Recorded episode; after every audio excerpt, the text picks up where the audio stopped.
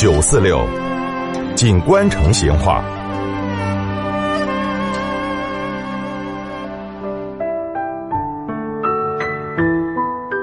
听众朋友，说到那个文殊院的街区，我们成都人嘛是再熟悉不过的了。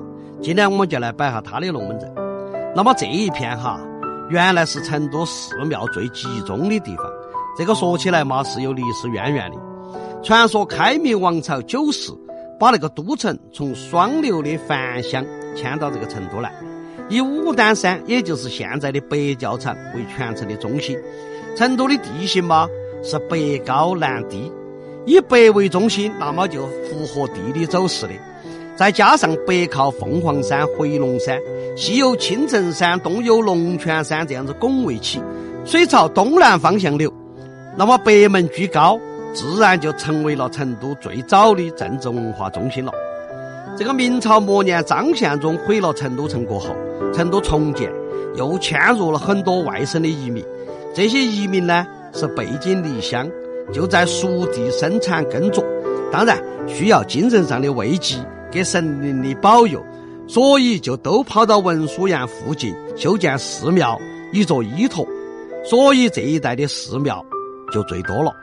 根据《成都寺庙与教堂》这本书后头的记载，啥子昭应寺、东岳庙、十方堂、卧云庵、火神庙、观音阁、福山祠、福德祠、景云观等等等等，都在文殊院街区这一头。那么文殊院街区哈，以前除了香火旺盛，这儿的珠宝业当时也相当的发达。这一片有条珠宝街，那么这条街嘛还很有点来历。讲讲我们就说到了，明末的张献忠在成都屠城，成都城都变成了一片废墟，几乎就成了一座空城。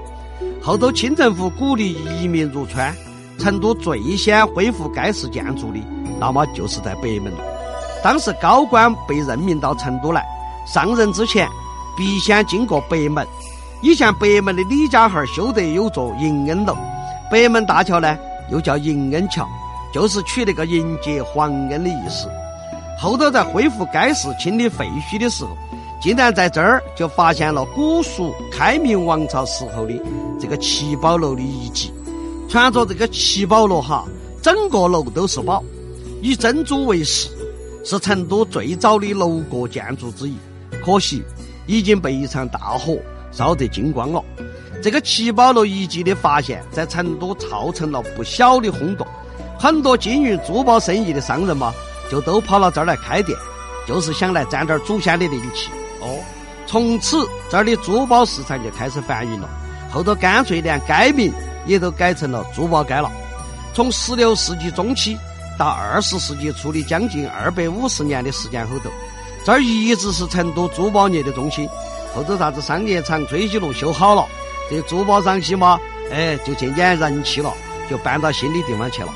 这个珠宝街的珠光宝气慢慢的就衰落了，这条街那么也就再也辉煌不起来了。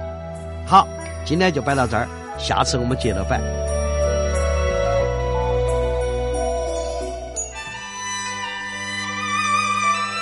成都的味道也硬是有点长哦。